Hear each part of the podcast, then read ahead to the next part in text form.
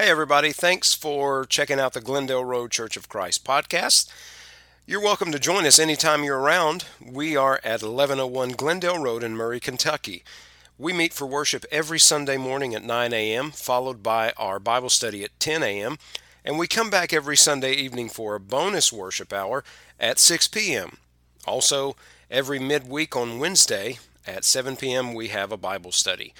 You'd be welcome to join us. We'll be sure to save a seat for you. Now, here's this week's sermon. This morning's scripture reading comes from the book of Daniel, chapter 1, verses 10 through 20. I'll be reading from the New King James Version. Now, at the end of the days, when the king had said that they should be brought in, the chief of the eunuchs brought them in before Nebuchadnezzar. Then the king interviewed them, and among them all none was found like Daniel, Hananiah, Mishael, and Azariah. Therefore they served before the king, and in all matters of wisdom and understanding about which the king examined them, he found them ten times better than all the magicians, the astrologers, and who were all in his realm. You may be seated. God is good all the time. So, wanted to let you know that beginning tonight on Sunday nights, I'm going to be doing a study that I hope you might find of, of some interest. Um, I, have told you before that about the first decade of my life I spent, I, I went to the Baptist church. And my wife grew up going to the Catholic church. So when we were dating and married and all that, we, we had some great discussions about church, about being Christians and worship. And it really led me to do a study, and the study essentially was you know, I want to make sure that what we practice is what the New Testament teaches.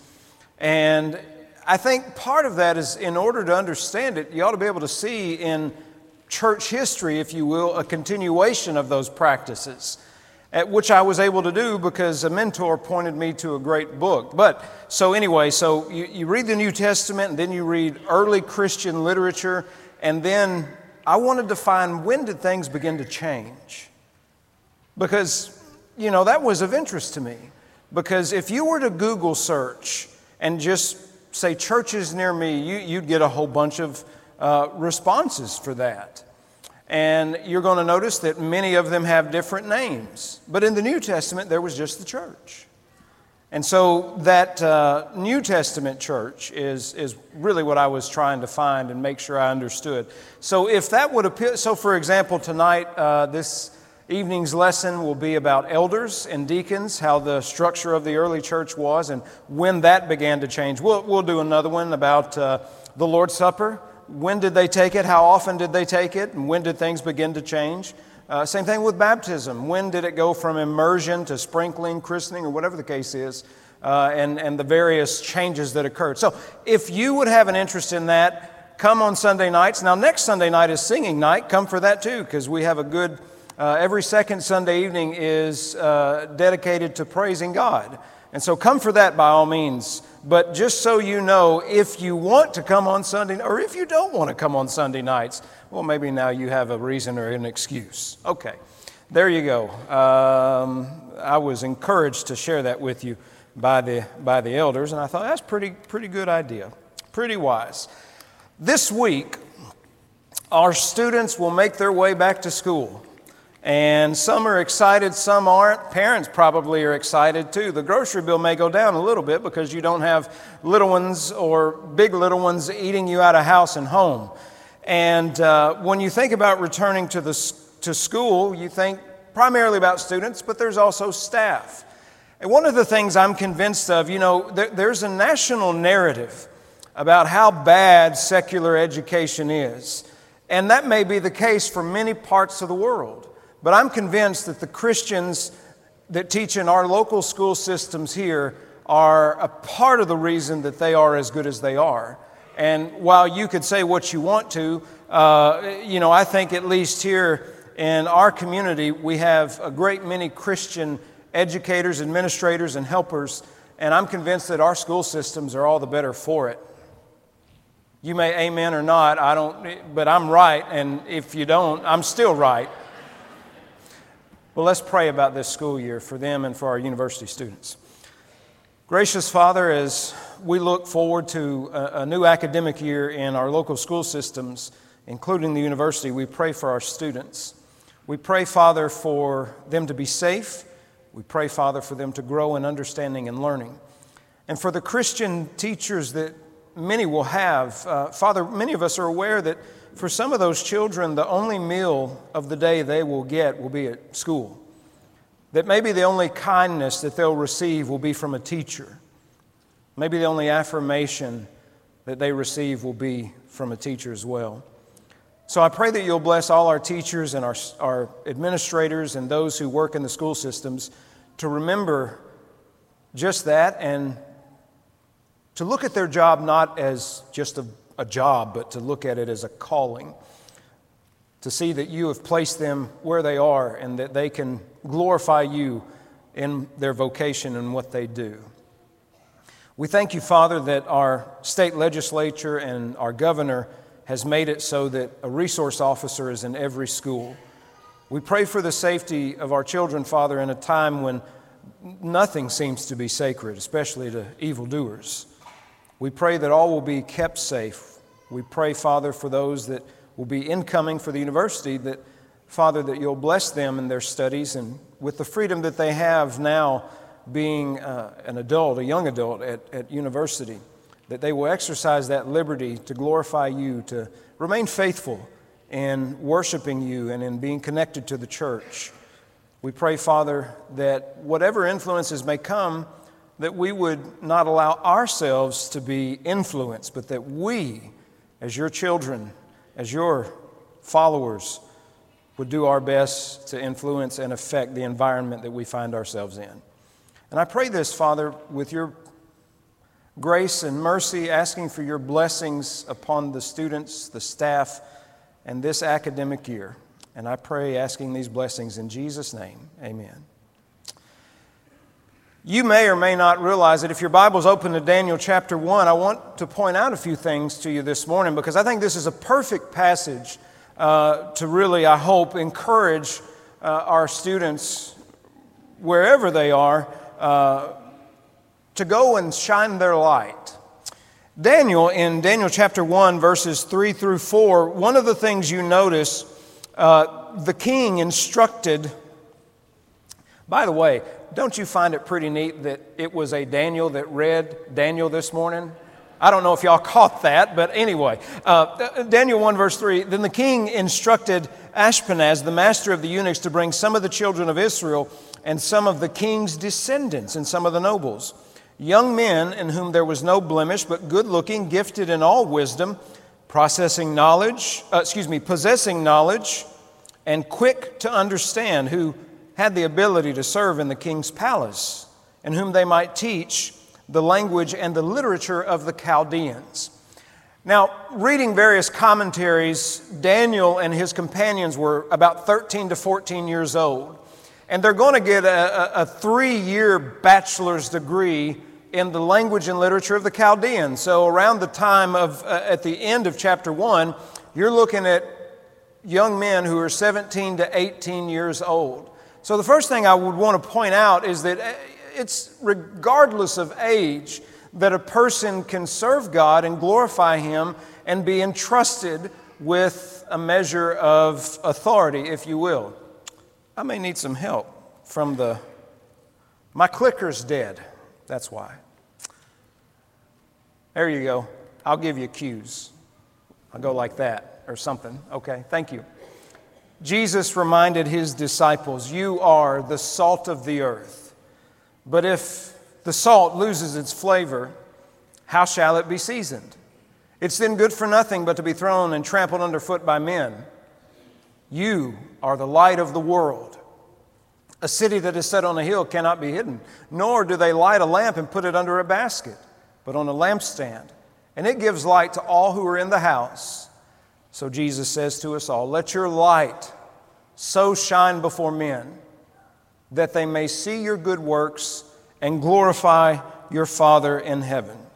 As students, as staff, as Christians, wherever we find ourselves. A lot of times we can be influenced by our environment, but it takes a special kind of person that in the face of an influential environment, to be the one who influences it. There was uh, one time years ago, when I, before I was in ministry, that I was uh, gone to a leadership sort of retreat thing. And we were at the University of Tennessee. It was one of my favorite places on earth. I know y'all like Kentucky, whatever. So, but I, but I was at the University of Tennessee, and this was, was, was when the great women's basketball coach was there.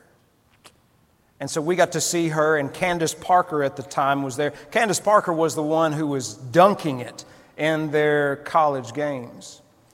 And so you get to observe Candace Parker, and you know, she was like looked to as the leader. And she said something, I've, I've never forgotten this, but they were practicing running drills, and she would say, uh, to some, when they had a poor attitude, she'd say, No anchors. We don't need any anchors. And I'm like, Why is she saying that? Well, later, you know, we were able to have uh, uh, an address, and we were told, you know, the reason we say no anchors is because when you drop an anchor, you're not going anywhere. And your attitude can be a lot like an anchor. When you drop it, you don't get anywhere. So, no anchors. And it had a lot to do with mindset. And I think as Christians, we ought to have the mindset that, you know, this place isn't going to change me. If anything, I want to try and change it for the better, or some of the people that I meet. Every person that you and I meet, they're an opportunity, just as we may be an opportunity for them. So, Daniel aimed to serve, and this year I want you to aim to serve as well. To conscientiously remember that though you may be in a place that isn't a church, you are still a Christian and you can glorify God. And we'll do that by looking at just a few of the things that Daniel did. The first thing that he did, sorry, I was clicking and it wasn't moving.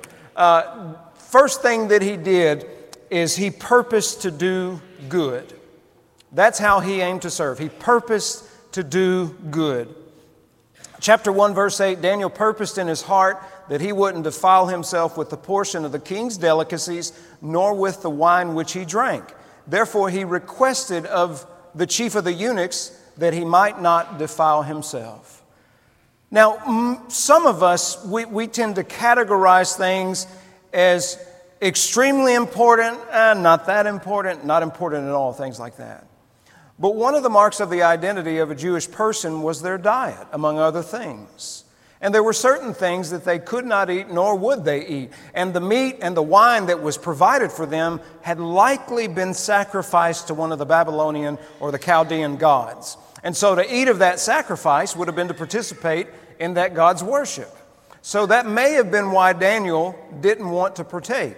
And he didn't want to defile himself. So he purposed in his heart that he would not do this. But I want you to notice how he actually handles this. Therefore, he requested. You know, be firm in your beliefs, but you don't have to be a jerk about it. The greatest contradiction is when a Christian is a jerk about being a Christian. And people take notice of that. Daniel doesn't demand it, he just he requests it. I'd like to request that I not defile myself. It's written in the book of Jude that we earnestly contend for the faith. It's not written that we be contentious about the faith. Huge difference. Huge difference. An elderly lady was once asked by a young man who had grown very weary in the fight whether he ought to give up the struggle he said, I'm, I'm beaten every time. I feel like I have to give up. And she replied, saying, Did you ever notice that when the Lord told the discouraged fishermen to cast their nets again, that was right at the same spot where they had been fishing all night and caught nothing? You ever feel like you're spinning your wheels as a Christian? You're like, man, I try to live right. I try to do good. I try to live to serve the Lord. And it just doesn't seem like it's doing a lot of good. I think that's a very important lesson to remember, though. Those fishermen had fished all night, and then Jesus shows up and he says, Cast your nets. Now, these are professional fishermen. This is what they do for a living. They've been casting their nets in the same spot all night, caught nothing. But Jesus comes up and he says, Cast your nets. They could have said, Well, it won't do any good. We've been doing this all night, haven't caught a thing yet. We're tired, we're wore out, we're ready to just to hang it up and eat something, catch us a nap. But they don't do that. They cast their nets and then they have plenty. So sometimes the good that we seem to want to do seems fleeting. It seems like we're getting nowhere, but that doesn't mean we stop. We keep on keeping on because Jesus is Lord at the end of the day. You know, when Christians really get down about things and they're like, well, this is bad, that's bad, all this is going on, I just, you know, the, the, the negative, and I can see things can be pretty discouraging at times. But there's something I always like to remind myself of when I get in those moods, and that is Jesus is still reigning. I don't have to worry about all these things. You know why? Because he overcame. You've probably heard the saying where uh, Edmund Burke, I believe it was, he said, All it takes for the triumph of evil is for good men to do nothing. My reply is, evil doesn't triumph because Christ rose from the grave. I don't have to worry about it. Jesus has already dealt with it. He has been given all authority on heaven and on earth. So if I seem like I'm spinning my wheels, I'm going to keep spinning my wheels because Christ has conquered. He has rose. He is reigning at the right hand of God. Daniel purposed to do good, and secondly, he aimed to serve by persisting in doing good. It's one thing to say, I want to be faithful, it's another thing to actually be it.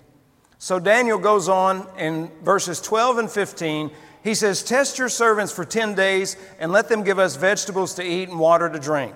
And at the end of 10 days, their features appeared better and fatter in flesh than all the young men who ate the portion of the king's delicacies. So not only did he want to do good, but he kept on doing good. He, you know, he could have said, ah, I really don't want to defile myself. And, and then Ashpenaz could have said, okay. And Daniel could have come back later and he said, you know what, I've, I've changed my mind. I really don't want to upset the king. I really don't want to offend. He doesn't do that. Ashpenaz meets the request, and Daniel keeps on being faithful. And at the end of it, it turns out well. There's a proverb that I love very much. Maybe you want to write this down. Proverbs 16, verse 7. Here's what it says When a man's ways please the Lord, he makes even his enemies to be at peace with him. I like that. And the reason I like that is because Daniel was in a hostile environment. This was not very conducive to being faithful to God. As a matter of fact, it would have been easier to not be faithful to God. Because as you read the whole story of Daniel, he and his companions' fidelity to the Lord drew attention that they really didn't want. I mean, that's how we got the infamous stories of the fiery furnace and the lion's den. It's because they were faithful to God, and the punishment for being faithful to God was a fiery furnace and a lion's den. But yet God was faithful and saw them through even those trials. Senator Mark Hatfield years ago went to visit the, the lady everybody called Mother Teresa of Calcutta. Uh, and he went to what was called the House of the Dying. And this was a place where children were cared for in their last days. And there was also a dispensary where the poor received medical attention. And Senator Hatfield was really overwhelmed by the sight and the magnitude of the suffering that he saw. And so he asked this nun, he said, How can you bear the load without being crushed by it? She replied by saying, My dear Senator, I'm not called to be successful, I'm called to be faithful. Hmm. That's what we're to do, to be faithful. But we've grown up in a society and an environment where you have to judge your efforts by a measure of success. If you accomplish this, this, this, this, here's, here's the marks of success. And if we don't see that in our Christian walks of life, we think, well, was not doing anything. We are called to be faithful. And we have to disabuse ourselves of the world's definition of success. It's not about success, health, wealth, and prosperity. It's about fidelity to God. And sometimes when we realize that we are serving a purpose far greater than ourselves, we're glorifying the Lord.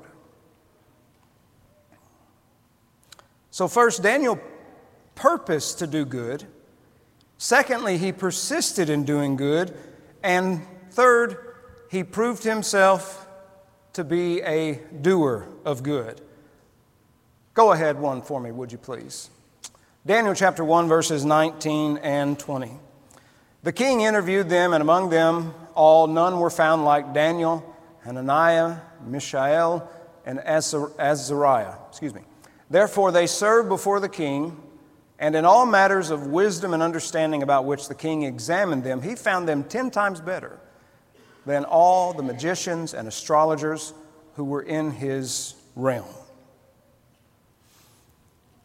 Because God was with them, they were able to be in a position and to do good.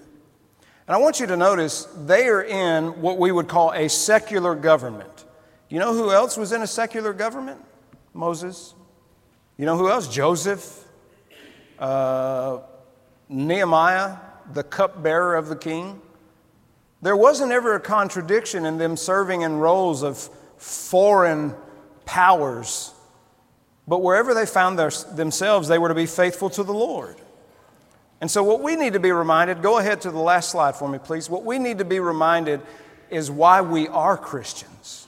And Ephesians 2, verses 8 through 10 reminds us For by grace you have been saved through faith, and that not of yourselves. It's the gift of God, not of works, lest anyone should boast. For we, Christians, are his workmanship, created in Christ Jesus for good works, which God prepared beforehand that we should walk in them. I love this word cre- uh, translated workmanship. In Greek, it's the word poema. We get our English term poem from it. Uh, but it didn't mean, like our idea of a poem versus their idea of a poem, something totally different. We, you know, we think of a poem, we think roses are red, violets are blue, and I forget how the rest of that stuff goes. But uh, poema in Greek meant finished product, masterpiece, or workmanship. So, because by the grace of God we've been saved through faith, not works of the law of Moses, we are his masterpiece, his workmanship. And our purpose is to go about doing good. As parents, Stephanie and I have tried to instill in our children compassion and kindness. I'm sure many of you have as well. There have been, uh, I remember years ago, at lunchtime at a previous ministry, uh, you know, the kids would get extras. And at the end of the month or something, we'd get like a bill for what those extras were. And so we're like, okay, you know, don't go wild with it. You know, you're fed at home, don't go wild with the extras. Well, they, one month a bill came and we were like, what are you eating? You know, there is no way that you're eating this. Are you stuffing it somewhere? Are you hiding it? What's the deal? And we were told by our sweet daughter, she said, she said, Mom and Dad, she said, there's a student who, who doesn't get to eat but when they come to school, and so I get my extras and I give them to them so they'll have something to take home.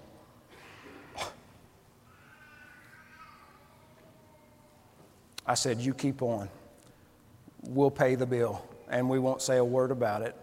We didn't tell her to do that. She just she saw someone else who wasn't as fortunate as she was, and she took the initiative. She about got chewed out for it, but once she explained herself, was like, You're doing a good thing. You're doing a good thing. We've also encouraged them to befriend the kids that nobody else wants anything to do with. Sometimes we have learned the hard way why nobody wanted anything to do with them. But sometimes it's been because they just weren't popular, or maybe they were introverted or shy, or whatever the case may be. And we've always told our kids if you see somebody picking on somebody else, you feel free to intervene. We don't deal with bullies. And bullies always find those who are unable to take up for themselves. So if you see a bully bullying someone, you step in and you stop it. there are some things that we just expect our children to know. one of the things I've learned, though, is it's good to state it and not just assume it.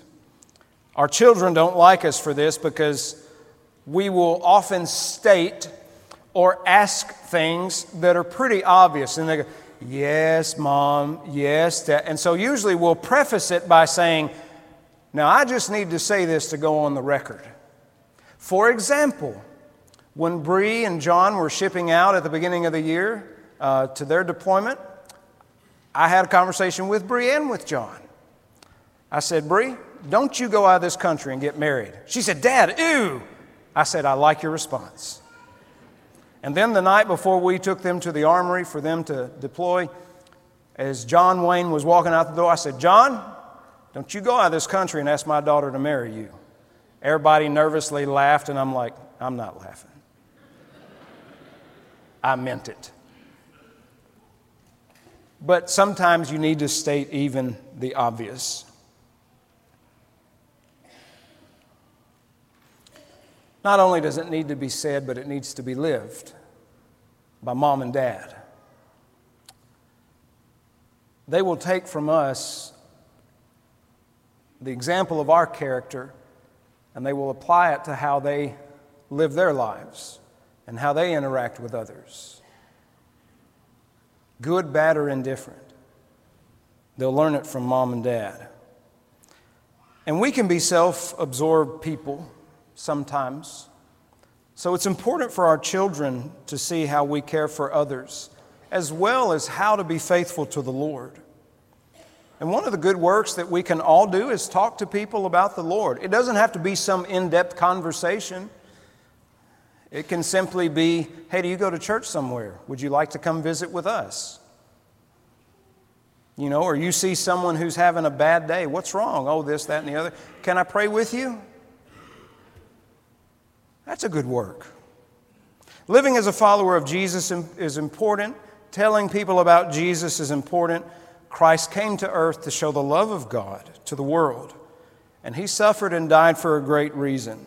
And that great reason is to give us eternal life through his Son.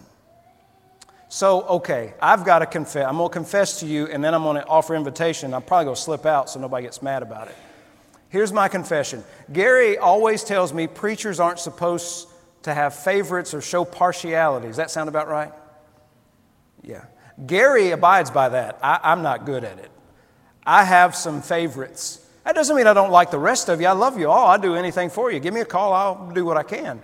But there are some that are just, you, you just get to know a little better and they become a little more special to you. And since 2018, I've not had a grandmother. And since the beginning of this year, I've not had a grandparent. And so some of our members are, whether they know it or not, they're surrogate grandparents to me. And one of those surrogate grandmothers, Thursday morning, went to be with the Lord. Now, if she were here, she would probably get on to me for talking about her from the pulpit, but she's with the Lord in heaven, so I, don't, I have nothing to fear. But Yuvanel Caraway, many of you probably didn't know her because she was at home taking care of her daughter. But she would always tell me, the first time I met her, it, it was a ladies' day, and we were here to greet and to help and she came walking in. She's not, but she wasn't but like this tall, right? She's, she's a little lady. She came in and she just said, You keep on giving it to them. I need it. They need it. We all need it. I love your preaching. And I thought, Thank you. She showed me when I went to her house for the first time this little nook where her radio was. And she says, I sit right there every Sunday morning and every Sunday night and listen to you and the church. And then I got permission to deer hunt on her farm. Something I didn't like about her, though I loved her, was that she was an Alabama fan. We can't all be perfect, can we? But me being a Tennessee fan, her being an Alabama fan, well, she had more bragging rights than I did when it came to football. But we would talk about that, and uh, I got there one day, and you know, it was, I forget, it was a Saturday. Stephanie and I went out. She opened the door. She said, Come on in. She said, Now, Stephen, you can talk to me for the next 15 minutes. but in about 15 minutes, that Alabama game's coming on, and you're welcome to stay, but don't expect me to be paying attention to you. I said, okay. So, and we stayed and watched a little bit of the Alabama game. It didn't go too well, and I said, I'm going to leave so that you can get mad, because she was really trying not to get mad about that game in front of me. And I loved how when, when she told me uh, what she, the diagnosis she received, it was so funny. She, uh, I went over to her house. I knew she'd not been feeling that great, and she, she said, Stephen, you know how I sound drunk when I talk? because she had a little, she had a little, you know, and it was because ALS had affected her throat and she wasn't able to speak as clearly. But I love the way she put it. You know how I sound drunk when I talk? I was like, oh, okay, where's this going? That's when she told us, she told me that she had ALS. And she lived two years about, and uh, she went Thursday to be with the Lord. I thank God that the period at the end of her story wasn't, and she died. We, through Christ, have hope. And others have lost loved ones recently, too. But because of Christ, we have hope. We can now say, She's healed, she's better, she's in a much better place than we are. And I hope it makes us want to go. Go be with the Lord. And I think about, you know, how in these last months she couldn't talk at all. She probably had an awful lot to say when she got to heaven. That's a lovely thought to think.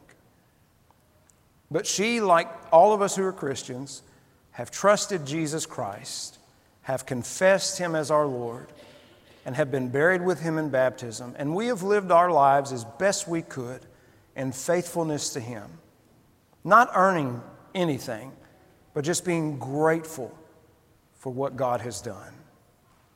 I hope you're saved. You've been forgiven of your sins. I hope that you have confessed Jesus as Lord and put him on in baptism. And if you haven't, I hope that you will.